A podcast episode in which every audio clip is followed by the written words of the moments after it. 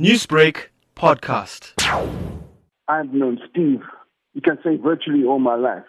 I first saw him playing in 1965 in Greyville. That was the first time I ever saw the Flames.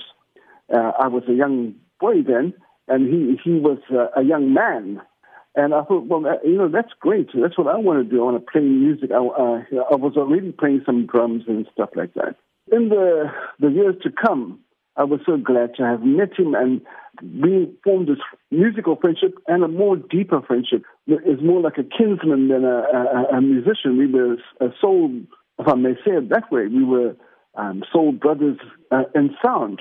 Now, Richard, so many years of such a beautiful friendship. What stood out the most about Steve for you? The one thing uh, I always reminded Steve that he was the first person, he was very innovative. Uh, people don't know that about him. He was the first guy that I saw playing an, an electric 12 string guitar, the first guitarist that I saw blowing a guitar with a violin string. So all these things, you know, and I was listening to an album, a very little known album of his, See the Light.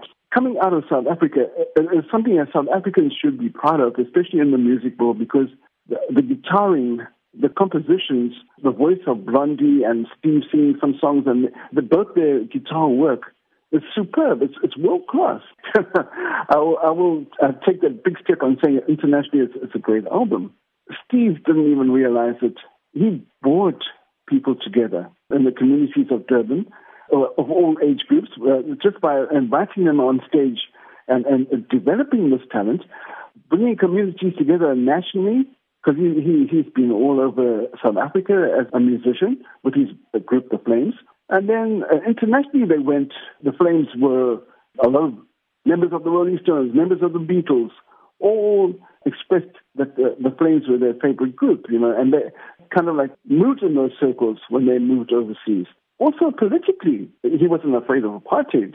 Crossing those lines, you know, those color lines that put in place he was a, a, person who was like, hey, human beings are human beings. I'm going to go there. You know, uh, I'm going to have a relationship with whoever I want to. So he did that, you know, fearlessly. So I think he brought communities, uh, uh, many communities together and many people together just by having that attitude. And Richard, are there plans for a tribute? Well, you know, right now, I cannot divulge too much until the, the family have been consulted. And then once we know, then we, we can put uh, plans into place. Newsbreak, Lotus FM, powered by SABC News.